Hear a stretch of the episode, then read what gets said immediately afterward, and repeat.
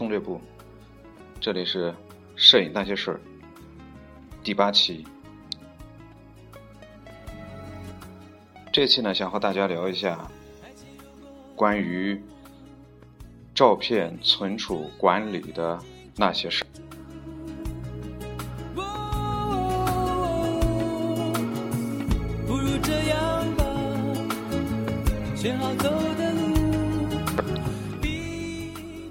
这个问题本身是一个非常复杂的问题啊。实际上，照片管理是本身是一个非常，呃，一门学问吧。嗯、它可能可能是牵扯到统计学啊等等，甚至什么管理等等很多很多东西啊。但是在这儿呢，我只想结合自己的一些一些实际的一些经验吧，给大家跟大家聊一下啊。可能每个人都有自己的这种存储的这种方式啊，就说你在存储照片的时候一些习惯啊，嗯、那么我的这些个人的这种这种经验呢，只是作为参考啊，不一定适合每个人啊，呃，所以这个呢，这一期呢，我也是呃非常慎重啊，在提前提前就开始想这个问题啊，后来就打了一些草稿啊，就列了一些列了一下应该讲哪哪些东西啊，呃，但是还是我我感觉可能还是个人因素比较多啊，这个所以这一期呢只是做一个参考啊。呃，另外就是这里提一下这个照片存储的话啊，在那个胶片时代啊，就是玩过胶片胶片时代过来的人都知道啊，你这个保存呢，呃，最重要的一个东西就是这个底片啊，这个底片非常重要，因为有底片你可以复制出很多张相片来，放大缩小都可以。但是如果没有这个底片呢，或者底片受损呐、时间长了粘在一起等等，都会这个都会都会这个造成无法无法挽回的损失啊。所以在那个时代啊，用胶片袋啊保保存起来，呃，装在这个胶片底片册里面等等啊。但到了数码时代，那么我们应该怎样去保存照片呢？实际上，我曾经在这个无记上啊，听过一个无记上，我忘了是谁了，元素啊还是谁了，忘了啊。他说过一句话，我非常非常的认同啊，就是实际上保存照片啊，保存照片最好的最好的方法，最稳妥的方法啊，就是保存数码照片啊，就是把这个照片冲洗出来啊，你可以冲洗一个十寸，或者说稍微小一点七寸，那么这是一种最稳妥的保保存方法啊。呃，当时我觉得还是他他他这样讲，实际上还是非常非常有道理的啊，因为你这个数字文件啊，它始终是它虽然可以无限复制啊，但是它存在着一定的这种不可靠性啊，就说你这个其他原因啊，或者是就是这个媒介的原因等等，可能会造成这个丢失啊。但是你只有当你这个洗出照片来，这个照片只要保存好它，那么这个照片可以永远的永远的存在啊。但是这个对于一般人来说，可能并不并不是这个一个可行的方法，因为冲洗照片本身也也是一个非常花费非常大的一个一个一个方法，所以这个只能说是一种方法，但是并不是一种可以大面积推广的一种一种方法。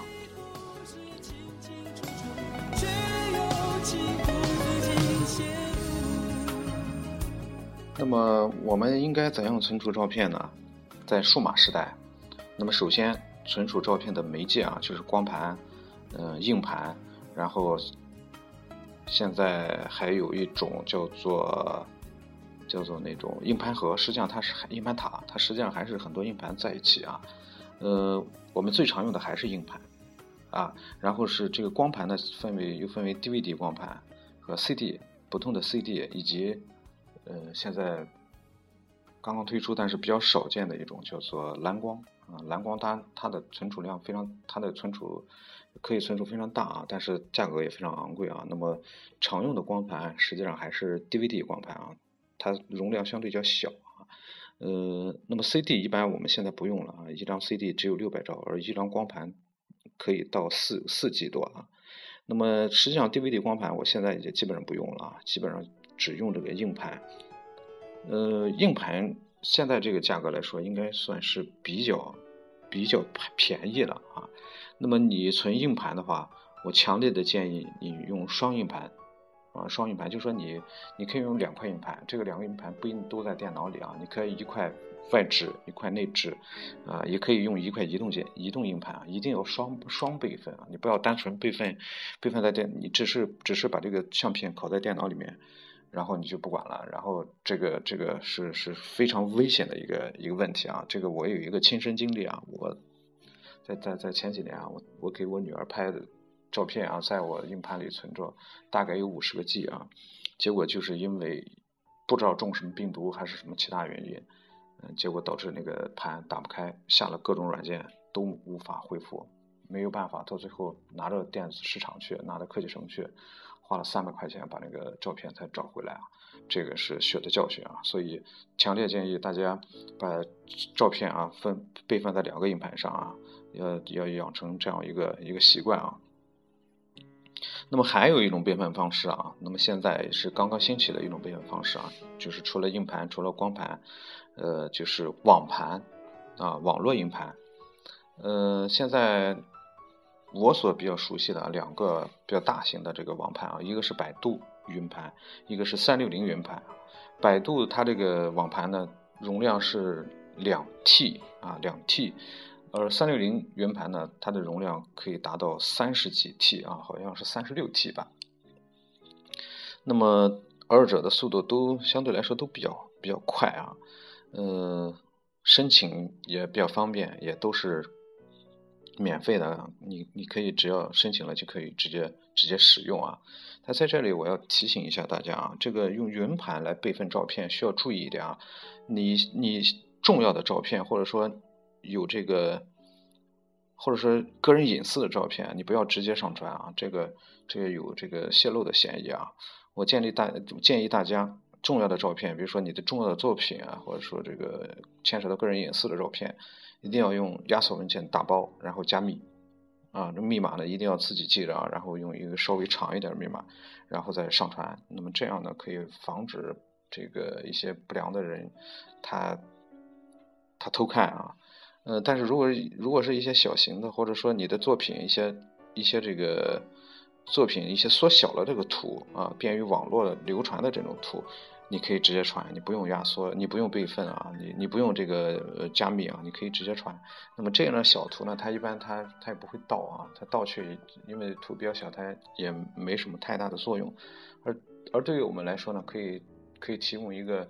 一个交流的机会啊。你不用带 U 盘，你可以只要有网络、有手机，啊，或者是这个这个平板电脑等等，你可以通过网络，这些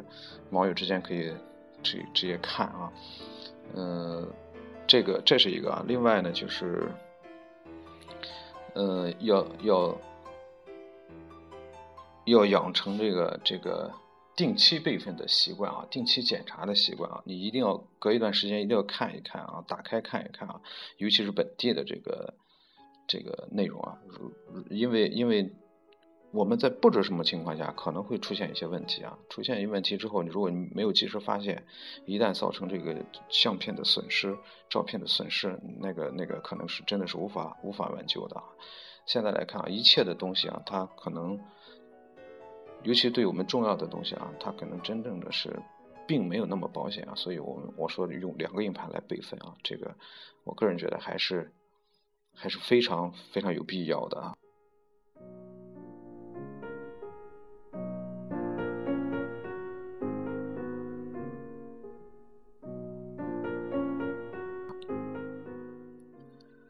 刚才我们聊了一下这个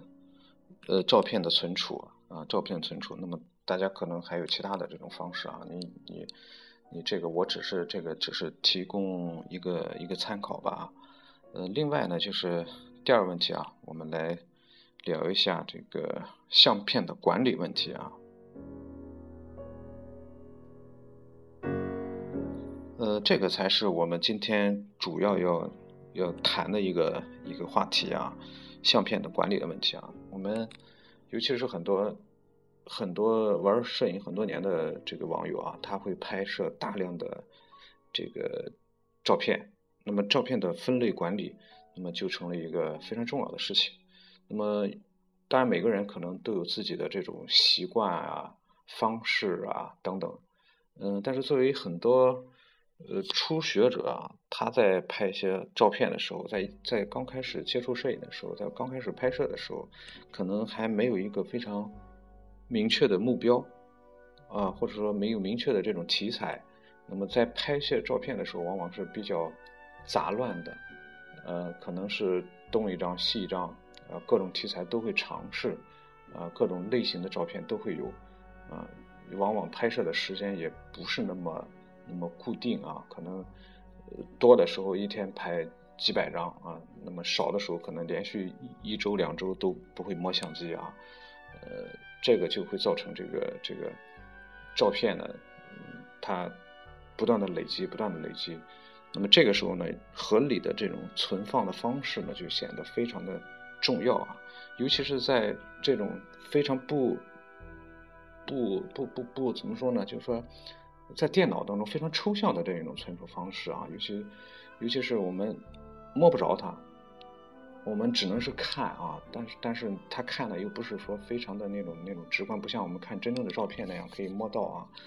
那么在电脑里存，在电脑中存放这些照片的时候啊，我们怎样去分类，怎样去归类啊？这个是我我我我今天我今天要谈的一个问题啊。当然这些只是说是一些一种方法，一种方法。呃，我们在管理照片的时候，在存放的时候啊，大概可以，我总结一下，大概可以有以下几种分类的方式啊，存放的方式吧。首先，第一，第一种就是你分类分分类存放啊，怎么样就分类存放呢？非常简单啊，就是说根据不同的摄影的这种类型，你比如说风光片、人像片啊、民俗照片、微距照片等等，你按照这种分类的方式。来存放照片，那么风光照片，你可以把所有你拍的风光类的照片存放在这个建一个目录，存放在这个目录里面。那么这个目录里面呢，你可以细分。你比如说我拍的是，呃，这个这个一个这个景点上一个一个地方，那么我可以再建一个文件夹。那么我拍的是另外一个景点，那么你可以再建一个文件夹，那么来分类存放。那么这样便于你寻找，啊。呃，同样你可以拍人像啊，这第一次拍的、第二次拍的，或者是以姓名啊拍的谁，拍的小王，拍的小李，拍的美女，拍的男帅哥等等，你可以分类分类来存放，这样便于管理和和寻找。呃，包括其他的民俗类、微距类等等各种，这不这是一种方式啊，这也是可能很多朋友在应用的一种方式啊，是这个用分类的方法啊，分类的方法，按照这个摄影的分类的方法来存放。那么第二类，第二种啊，是按照题材来存放，按照题材来存放。这个与分类与刚才我们讲的上一种有什么不一样呢？这个可能适合于呃对摄影有一定了解、带着一定目的去拍片的这样这样一种朋友啊。嗯，那么他可能有自己有很多不同的这个专题啊。你比如说啊，我拍。我我可能几个专题同时在拍，我拍希望工程是一个专题，那么我在希望工程，我在我建一个希望工程类的这个文件夹，我所有的与希望工程有关的这个片子放在放在一起，那么当然也可以在这个文件夹里面再建其他的小的这个文文件夹分类来管理，啊，可以是不同的地区，啊，呃，不同的地区等等不同类型的片子啊，彩色片、黑白片等等。呃，然后你可以我拍留守儿童，那么这是我的一个一个一个题材，那么我可以呃在这个建一个留守儿童类的这个文件夹，你可以把所有留守儿儿童类的片子，可能他在拍拍的时候并不是一天拍的，啊，也并不是在一个地方拍的，可能可能经过一年、两年、三年甚至更长的时间，那么它是一个积累的过程。啊，那么你可以有宗教信仰类的啊，比如说我我想一个题材，我曾经想拍过一个题材，但后来也逐渐，你看中国式标语啊，也是中国式那个那个那个，像我朋友拍的那个斑马线啊等等，很多你可以分分分分类啊，那个分题材来来，这个是对于这个有经验的拍摄者来说，摄影者来说是一种常用的方法。那么它往往是有明确的这个专题啊，那么。我在可能在经历一段时间之后，我打开这个文件夹，我在整理的过程中，它可能是一个非常完整的一个一个题材。我在在里面再经过精简，就可能会会出出一些这个这个作品。那么这是按照这个第二类，按照题材来来存放。那么第三类，这一类可能也有部分人在用啊，这个类是我用的比较多的一类啊，就是按照时间来存放，按照时间来存放。呃，这个类适合什么呢？适合长期拍摄一种类型的照片。你比如说，就我个人来说啊，我长时间的都是在都是在拍摄街拍，都是在拍摄就是很普通老百姓普通生活的一些场景，基本上风我风景也没有，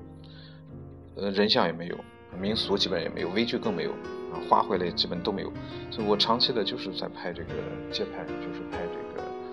生活的场景啊，基本上基本上走到哪里都拍到哪里。那么这样呢，我我根本就不用去分类，我就直接所有的我这些照片都都存放在一个文件夹当中，一个类型属于。那么这个时候我的分类的方法呢，就是按照时间啊，那么我是按照年，啊，从二零从两千零四年、两千零五年一直到二零今年二零一四年等等，那么按照时间来分类，每年一一一部分照片，每年一部分照片啊，那么呃这。一年这个文件夹当中，我又按照十二个月来区分，就是说有十二个月文件夹，每个月拍的照片存放在里面。那么这样就比较容易去去按照时间的这个顺序来来观看，来来照片。啊，那么有些照片呢，呃，尤其是当你每一年拍完之后啊，你看一看这个这个，你可以看一下这个文件夹的属性，你会发现你今年选出来照片啊有多少啊，那么你拍了多少可还还觉得自己还可以的照片，便于总结啊。另外呢，就是看一下这个文件夹的大小啊，那么那么我的那个文件夹呢，从最早的这个只有四四 G 五 G 啊，可以用一张 DVD 光盘可以备份下。啊到后来的一直就到了十几 G，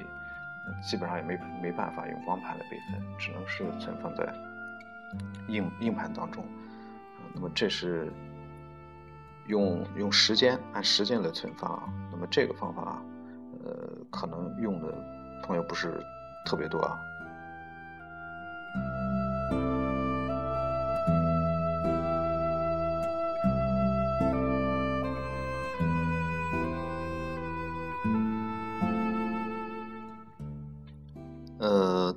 第四种啊，第四种也是我在用的一种方法啊，是按照相机来存放。呃，可能有的朋友他不止一台相机，呃，那么你几台相机，你完全可以按照相机的类型来存放。你比如说我从一开始的数码刚接触数码啊，那么比较早的啊，尼康的一四五零零，那个整个我建一个文件夹。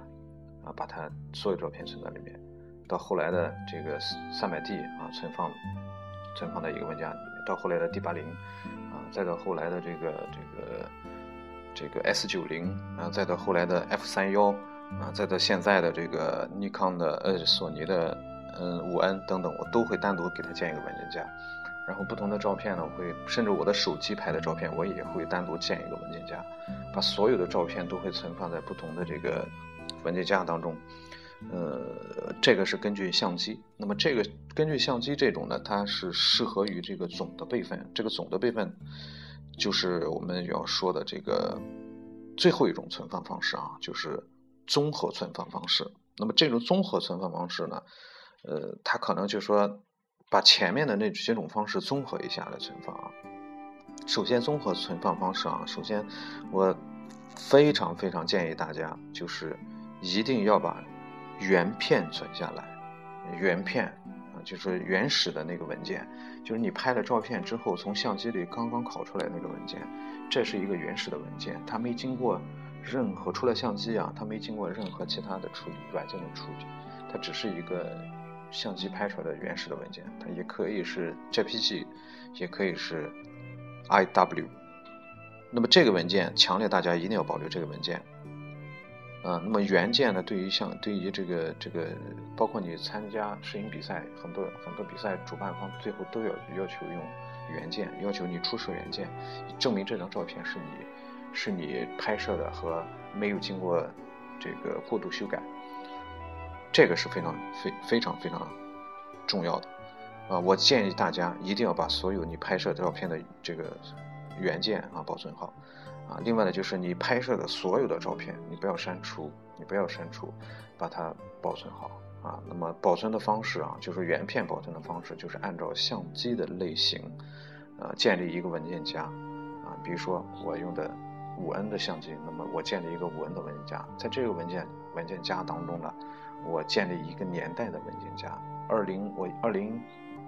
二零一二年，二零一一年买的这个相机，二零一一年。买了之后，你二零一一年拍摄的文所有的照片，我都存放在这个照片这个文件夹里面。一二年所有照片存放在里面，一三年存放在里面，一四年存放在里面，所有的照片都存放在这里面，啊，不要删除，啊，那么你其他相机啊，小的、大的啊，你都建立一个单独的文件夹，把它存在里面，按照年存到里面，不要去改它默认的那个文件名称。这是保存原片的方法。然后，你再按照我们刚我们上面所介绍的那些个分类的方式，比如说啊人像片啊风景片等等，然后再重新分类。那么原片作为一个总的一个一个备份，你不要动它啊，这是这是当你没了之后一个最最终的一个保障啊一个保证啊。那么再根据啊我们前面那个所介绍的那个。分类方式，按照按照这个摄影的类型，按照题材啊等等，然后结合着时间啊来存放。呃，这样的好处是什么呢？是双双保险。然后你有两块硬盘，这样就可以不至于发生一种情况，就是我一张照片，我经过我 PS 后期处理，结果呢我处理坏掉了。那么这时候我要寻找原片。如果你直接覆盖掉原片的话，那么你就没有了。那么你只有剩下的是你自己已经处理过的照片，那么可能是效果你不满意的，啊，那么这个时候你后悔的没办法。而你有了那个原来那所有那个原片的那个备份，那么这个时候你只需要找到这个，你你知道这个相机用什么拍的，这个片子用什么相机拍的，找到这个片子，然后把它找出来就可以。这是也是一种一种方式吧，可能比较啰嗦，啊，但是也是一种比较比较保险的一种一种一种方式啊。另外呢，就是建议大家在拍摄、你在存储的时候，啊，你在存储了这张照片已经分完类，比如说我分了，这是我摄纪实摄影类的一个题材，啊，一个题材，这个题材下面我所有的作品都在里边，在里面，然后我会进行后期处理，我要进行 PS，我建议大家你 PS 的那那张照片和不要覆盖这张照片。啊，就说你你存你存放的照片，你在 PS 的时候不要覆盖它，而是改一下名字啊。当然你可以改一个处理后，或者说，你像我吧，我就处理杠一啊。那么我处理成黑白我就杠一，那么彩色调色我就杠二等等。你可以用自己的这种方式，呃，你不要去覆盖原片啊。那么这个是给你也省省了很大的功夫去寻找，一旦出现失误去再去寻找的那个麻烦。这是一个啊，另外呢，就是你在每一个处理处理存储原片的这个存储照片的这个文件夹当中，包含着一个原片，一个处理后的文件。我建议你在里面再建一个小的这个，再建一个目录。这个目录呢，存放一些什么呢？存放处理后缩小的照片。啊，我们原片呢往往都非常大，那么你处理之后的照片，啊，你缩小，比如说你缩小，根据网。根据这个你自己的习惯啊，比如说缩进缩缩小成这个，呃，长边是一零二四或者幺八零啊，或者是更大一点儿啊。那么这个小照片呢，你可以就是平时浏览使用。另外呢，就是可以上网啊，你网网络交流，你发论坛、发网站啊，嗯，QQ 互相这个传图啊，大家互相交流的时候，你可以用这个，包括你做 PPT。都不用动原文件啊，用这个小的就可以，啊，能够保证一定清晰度，而又不至于体积特别大啊，完全可以。这个便于后期，呃，这个寻找啊，因为你看大图的时候可能速度会会比较慢，那么你看小图呢，它这个这个速度就会相对来说就会快一点。这是这个。综合综合管理，那么这个我说这么多这么这么多啰嗦这么多，不知呃朋友们能不能够呃理解啊。那么这是综合管理，我用我我我讲的这几种，我刚才说的几种方法，大家你可以参考啊，也可以几种方法结合起来，灵活灵活应用。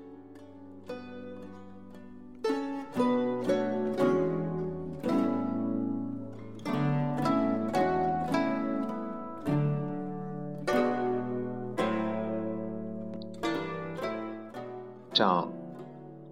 图片这个管理的方式啊，大家给大家说了一下，聊了一下啊，呃，然后说这个说一下这个图片，我们在管理的时候，有的这个管理软件啊，有的朋友可能说有一些管理软件啊特别好用啊，你可以直接在里面给给图片分类。你比如说，比如说这个 ACDC 啊，呃，好像还有一个软件叫做 FastStone 是什么了？什么是快石头什么的，忘了啊。啊，包括我在前几期节目当中给大家提到的那个 EXIF PRO 那个小软件啊，看 IW 特别快的那个软件啊，他们这些软件往往自己就就带了一个软件管理的功能啊，包括呃图片管理的功能啊，包括图片的分类啊、呃收藏啊、星级标注啊、注释啊等等，就有很多这个这个。复杂的这个这个功能，呃，但是我并不建议用这些个软件的功能啊。首先，它有些软件这些个功能确实也非常好用啊，但是它存在一个问题啊，一旦你电脑出现问题啊，出现问题之后，可能会这个软件坏掉了，或者是啊，或者是你电电脑重新重装了这个操作系统。那么这个软件的数据库就没有了，你的那些那些收藏啊，你的那些个标注啊，包括甚至你的那些分类啊，就有可能就全部都消失了。啊，所以我我觉得还是这种用最最最原始的分方法啊，最古老的方法就是手工的去分类，啊，分一下类可能呃更加更加稳妥一些，呃更加也更加保险一些，呃。另外呢，大家养成一个一个一个一个习惯啊，就是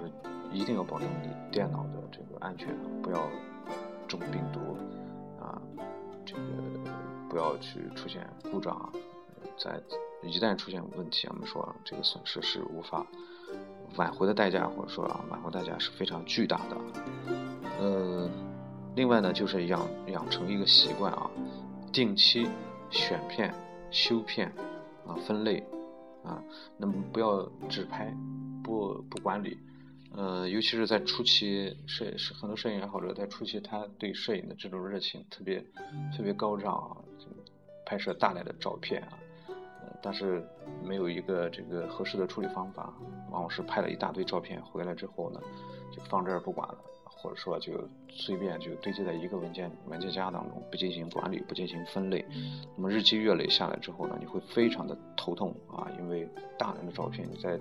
流泪选片的时候等等也会非常的麻烦啊，所以大家最好呢是一天拍完照片啊，马上呃晚上或者说抽时间呢一定要及时的把它分类啊，把它的备份啊来来管理啊，甚至你修片啊，包括这个 PS 啊等等。要及时，啊，呃，不要这个，不要这个留下大量的照片啊，这个是非常麻烦的一个工作。你像我现我现在坚持，我二零一四年我自己坚持给自己做定的一个目标，就是坚持每天都要拍拍拍照片啊，然后每天都要从拍摄的照片当中选出一张选出一张来啊。当然这一张不一定是最好的啊，但是一定是我想我想要。我想要表达的一个东西啊，选出一张照片来，然后可能结合着我拍照片的时时候的感受，或者或者是我回来之后看照片，我的看照片本身的这这种这种感受，然后在晚上的时候，我会把所有的照片分类啊，然后该处理的我处理，PS 该 PS PS 啊，然后该发微博发微博啊，上传上传等等啊，这样你每天可能只要用十几分钟就可以把这个工作完成。但如果你不做，嗯，时间长了以后，大量照片积累下来，会浪费你大量的大量的时间，呃，这是一个一个一个经验吧，啊，呃，另外就是大家养成一个习惯，就是要时常翻一翻你的那些老照片，啊，最起码保证你每年或者是每两年翻看一下你过去备份的那些照片，啊，那么前面我说我说过啊，你的有一个原片，那个原片里的那个备份是你拍摄的所有的照片，无论好，无论你不好，你自己认为好不好，你都不要删除，都把它备份下来啊。那么目的是为了什么呢？目的是为了一年后或者说两年后，你再翻看这些照片的时候，你可能会有对一些照片有一些重新的认识。你原来可能认为是不好的照片，你现在可能觉得，呃，它非常有意思，它是好的，啊，或者说你原来认为是好的照片，你现在感觉它非常一般，啊。另外就是两年或者是一年后啊，那你这个时候再认为是不好的照片，你就完全可以是这个坚决的删除掉，啊，来腾空间啊，不要浪费浪费这个这个空间。这个目的，这个原因呢，就是因为你经过一年两年不断的拍摄，不断的学习，你的眼光，你的这个这个技术也不断的在在在发展，啊，尤其是你的你的见识，你的眼光在不断的发展，那么你会发现过去可能在无意当中拍出一些这个非常有意思、非常好的一些照片，当时并没有并没有感觉到，啊，那么这个是也是经验之谈啊，所以强烈建议大家一定要保保存好自己照自己的一些照片，尤其在在刚开始玩摄影的这几年，保存好所有的照片。啊，玩几年之后呢，你翻翻回来再看啊，那么有一些确实不好，那么就坚决删除掉啊。那么当你你对摄影的认识，随着你对摄影的认识越来越高，那么你已经能够分辨出你自己拍摄的照片哪一些是好的，哪一些是不好的，或者是不满意的。那么这个时候你完全可以在拍摄回来之后就可以大胆的把它删除掉。这个是是需要一个有一个有一个过程啊，有一个过程。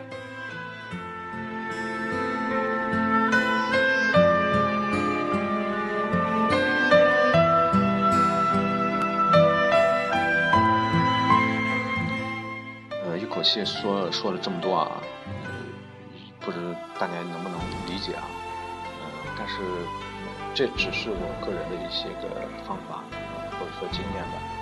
相信还会有更好的这种方法。呃，这个也希望有有有好的方法的这个网友可以你可以告诉我，也可以这个互相互相交流一下。呃，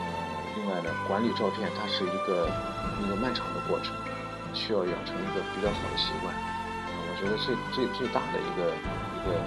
一个难点就是要要要坚持，要坚持每天都去都去做，啊，坚持每天都坚持每天都去做。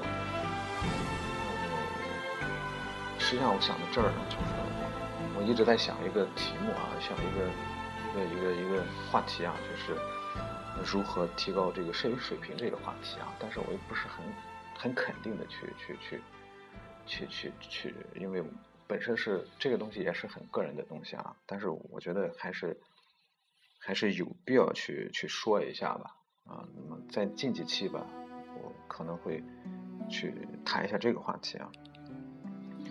那么本期啊，本期关于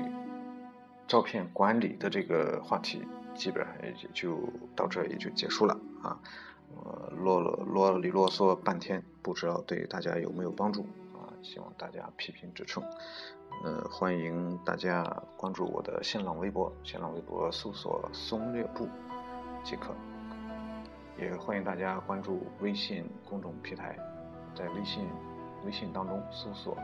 “photo hole” 或者是“摄影爱好者之家”，关注即可。通可以通过这两种方式给我留言啊，我们可以互相交流。好了，今天就到这里，各位再见。